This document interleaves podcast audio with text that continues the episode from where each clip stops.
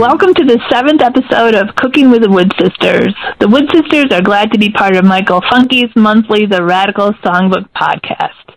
I'm Catherine Wood, and I'm in the kitchen today with my sister Sally. Hello, Sally. Hi, sister. How are you? I'm good. Thanks. I'm glad to be talking to you.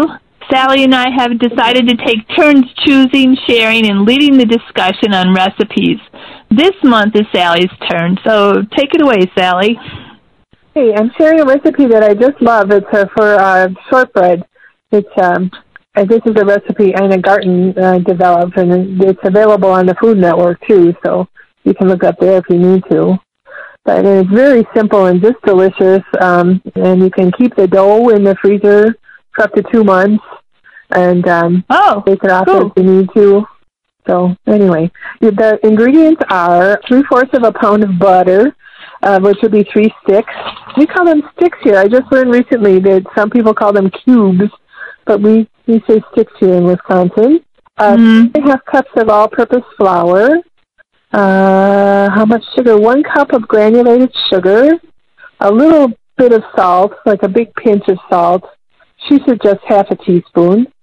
And a teaspoon or so of vanilla, or they're also good with about half a teaspoon of almond uh, Oh, I bet. extract too.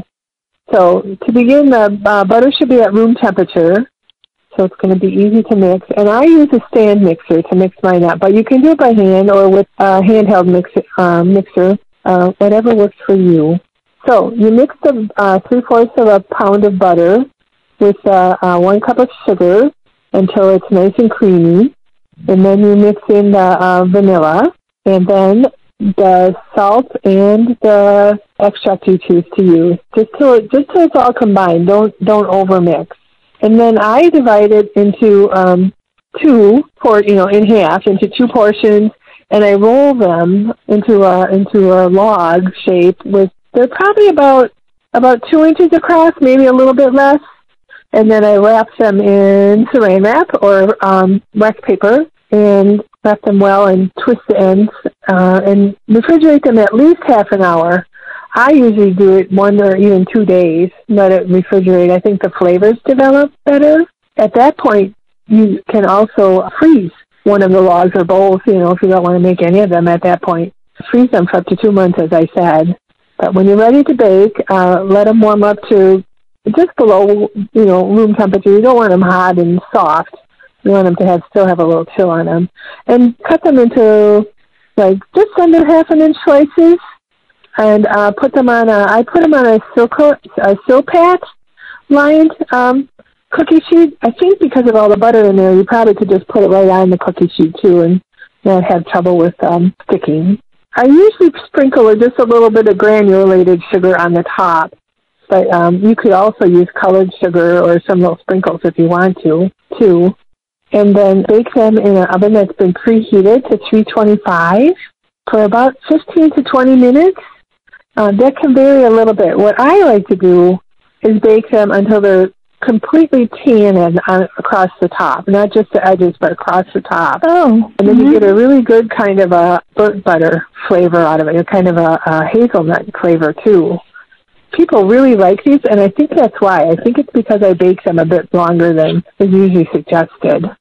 And then take the cookie sheet. Uh, I think you make like you can make like two cookie sheets with the one with one of the rolls of dough.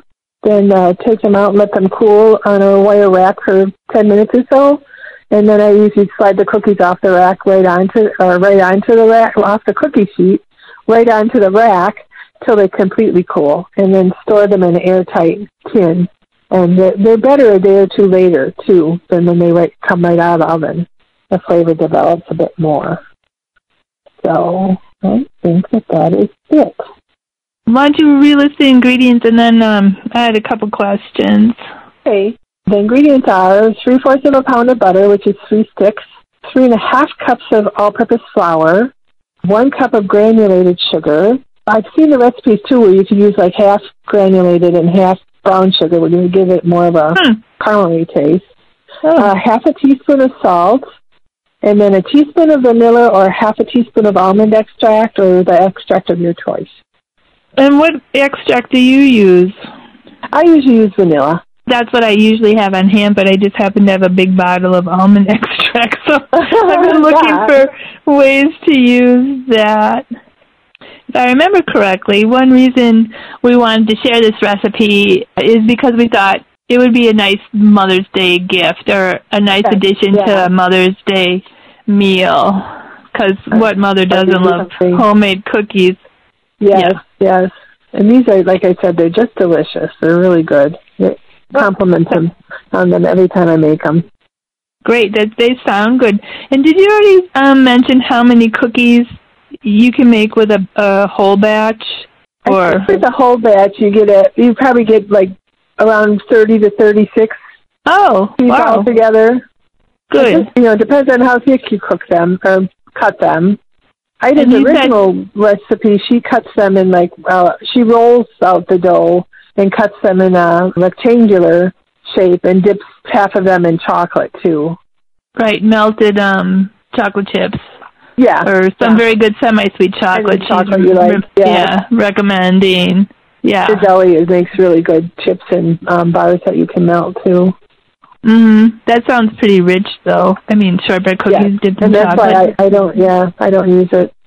Not that I wouldn't like them. I'm just saying. And I noticed in her recipe she's recommending sifting the flour and the um what's the other dry ingredients or something else together or Sure. before but do you do that? Do you use a With the sifter? The flour and the salt, yeah.